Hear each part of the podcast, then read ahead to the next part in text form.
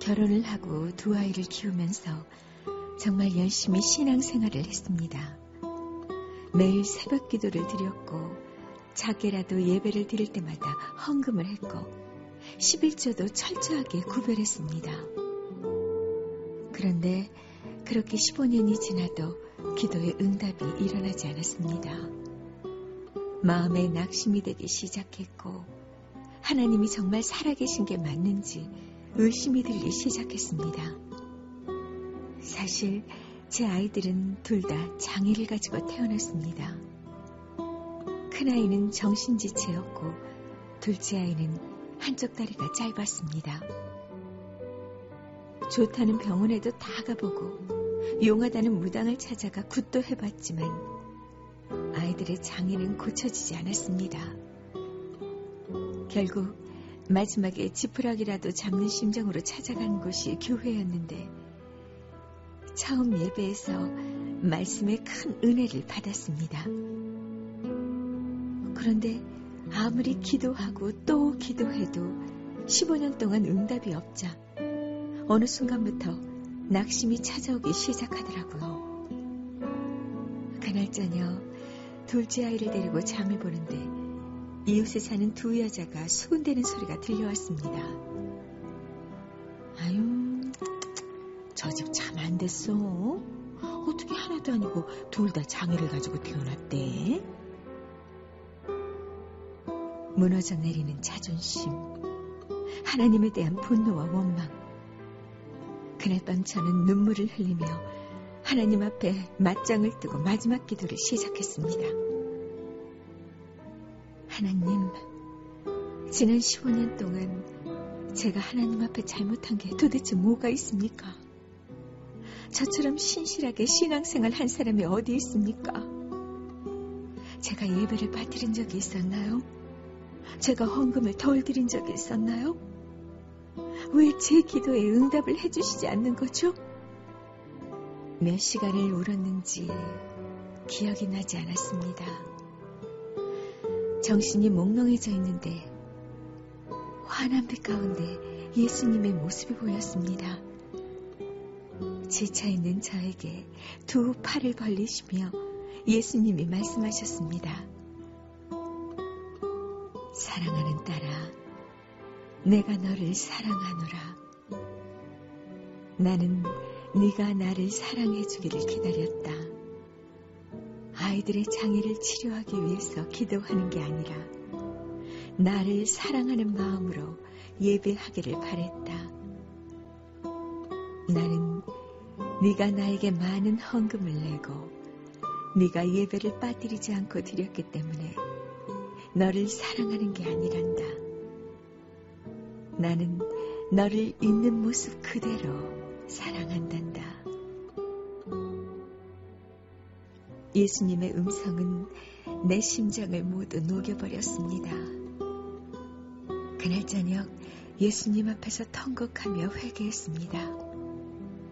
15년 동안 예수님을 사랑하는 마음이 아니라 나의 목적 때문에 예배했던 것, 나의 의로 교만했던 것을 무릎 꿇어 회개했습니다.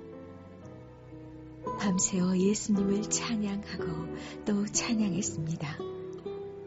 가슴에 무거운 짐이 다 씻겨져 내려가 마음이 깃털처럼 가벼워진 느낌이었습니다. 그리고 다음날 기적이 일어났습니다. 엄마, 잠자리를 잡았어요. 둘째 아이가 베란다에서 잠자리를 손에 들고 내게 오는데 아이가 더 이상 다리를 절지 않았습니다. 어, 주여. 눈물이 흘러내렸습니다. 마음을 들이자 응답이 일어난 것입니다. 우리를 목숨보다 사랑하시는 주님, 그분이 원하시는 건 순전한 우리의 마음입니다.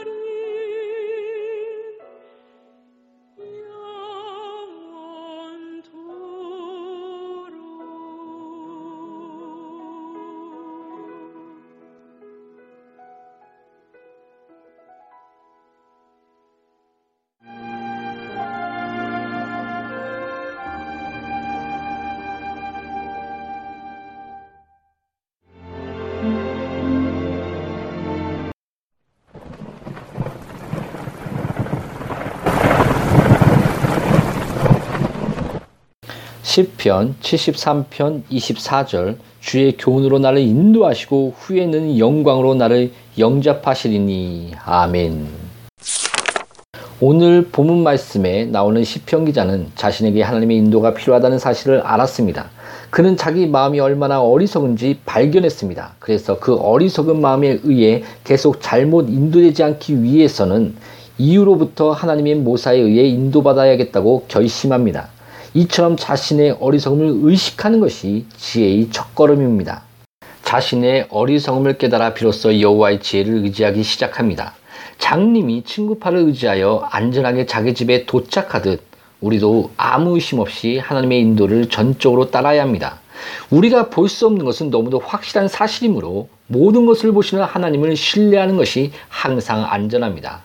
이 시편 기자는 주께서 주의 교훈으로 나를 인도하시고 후에는 영광으로 나를 영접하시리니라고 아주 자신 있게 말합니다. 그는 여호와께서 자기를 인도해 주시라는 사실을 분명히 확신하고 있습니다. 오 성도 여러분, 이것은 바로 여러분을 위한 말씀이기도 합니다. 그러니 이 말씀 안에서 안식을 누리십시오. 여러분이 믿는 하나님은 여러분의 상담자요, 친구가 될 거라는 사실을 확신하십시오. 하나님이 여러분을 인도해주고 여러분의 모든 길을 지시하실 것입니다. 하나님의 기록된 말씀인 성경이야말로 바로 이 약속의 부분적 성취입니다.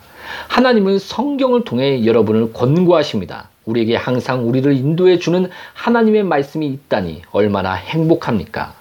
선원에게 나침반이 없으면 어떻게 될까요? 마찬가지로 성도에게 성경이 없다면 어떻게 되겠습니까?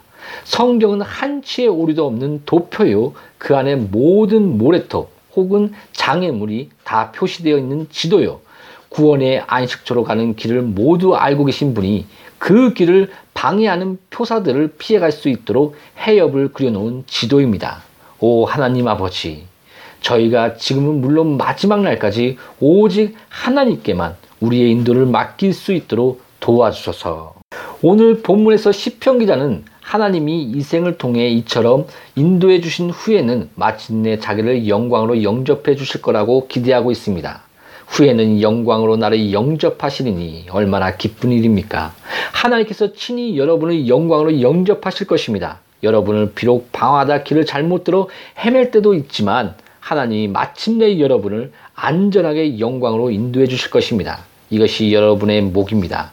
이 약속에 의지해서 오늘을 사십시오. 당혹스러운 일들이 여러분을 둘러싸고 있습니까? 본문 말씀에 힘을 얻어 곧바로 하나님의 보좌로 나아가십시오. 주께서 주의 교훈으로 나를 인도하시고 후에는 영광으로 나를 영접하시리니. 아멘.